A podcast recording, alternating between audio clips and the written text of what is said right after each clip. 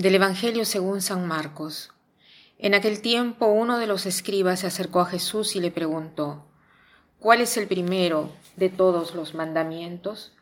Jesús le respondió, El primero es, escucha Israel, el Señor nuestro Dios es el único Señor. Amarás al Señor tu Dios con todo tu corazón, con toda tu alma, con toda tu mente y con todas tus fuerzas el segundo es este. Amarás a tu prójimo como a ti mismo. No hay ningún mandamiento mayor que estos. El escriba replicó, Muy bien, maestro. Tienes razón cuando dices que el Señor es único y que no hay otro fuera de Él, y amarlo con todo el corazón, con todo el alma, con todas las fuerzas, y amar al prójimo como a uno mismo vale más que todos los holocaustos y sacrificios. Jesús Viendo que había hablado muy sensatamente, le dijo, No estás tan lejos del reino de Dios. Y ya nadie se atrevió a hacerle más preguntas. Jesús había tenido hacía poco una eh, discusión con los saduceos. Y enseguida de la discusión, uno de los escribas que había estado presente en este altercado, le había gustado cómo Jesús había respondido a estos y le hace una pregunta.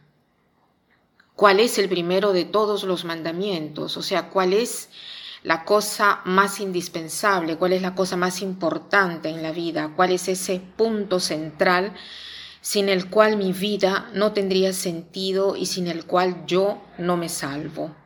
Jesús responde inmediatamente, escucha Israel, el Señor nuestro Dios es el único Señor. ¿no? Este escucha Israel, amarás al Señor tu Dios con todo tu corazón, con toda tu alma, con toda tu mente y con todas tus fuerzas.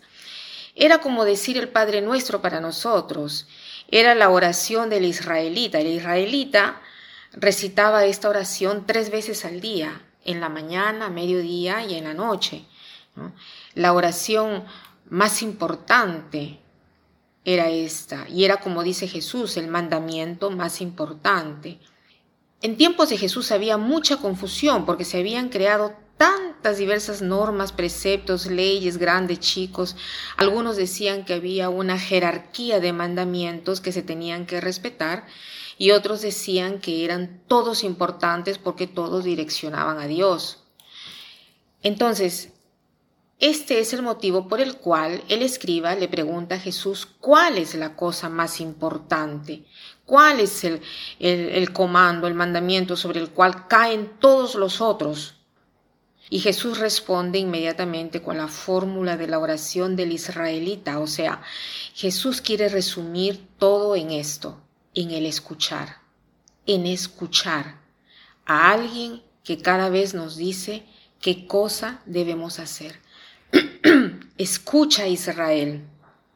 O sea, estate atento. La cosa más importante es estar atento a escuchar. Si tú estás atento a la voz de Dios sin escuchar otras voces, tú lograrás amar a Dios con todo tu corazón, con todo el alma, con toda tu mente, con todas tus fuerzas. Pero si no escuchas esta voz y escuchas otras voces, entonces te sustraes a aquel Dios que solo Él te puede hacer feliz y que puede decirte durante el día todo lo que es importante para tu vida. Prácticamente el escuchar a Dios está en el primer lugar. Si tú no escuchas a Dios, si no te pones en relación con Dios, te apartas de su lado, porque la cosa más importante para Jesús es la relación con Dios. Por eso tantos cristianos y cristianos que no oran, ¿no? cometen el pecado más grande. Yo digo siempre que el verdadero y único que debemos eh, eh, pecado que debemos confesar y que lo confesamos muy poco es justamente el de no orar. Si oramos, todo el resto viene por consecuencia. Por eso los santos han dicho siempre, quien ora se salva y quien no ora se maldice. Hacer todas las cosas escuchando a Dios y hacerlo junto con nosotros. Entonces así lograremos amar a Dios con todo el corazón, con todo el alma, con toda la mente y con todas las fuerzas, porque este escuchar, cuando es verdadero, te toca la mente, el corazón, el alma, las fuerzas. Entonces, hagamos el propósito hoy de relacionarnos con Dios partiendo desde la mañana, apenas nos despertamos, relacionémonos con Dios. La vida de a dos, la vida con Dios, la vida entre Él y yo es una vida completamente diversa.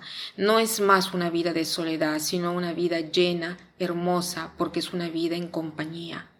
La frase de hoy es, como el amor crece dentro de ti, así crece la belleza, porque el amor es la belleza del alma.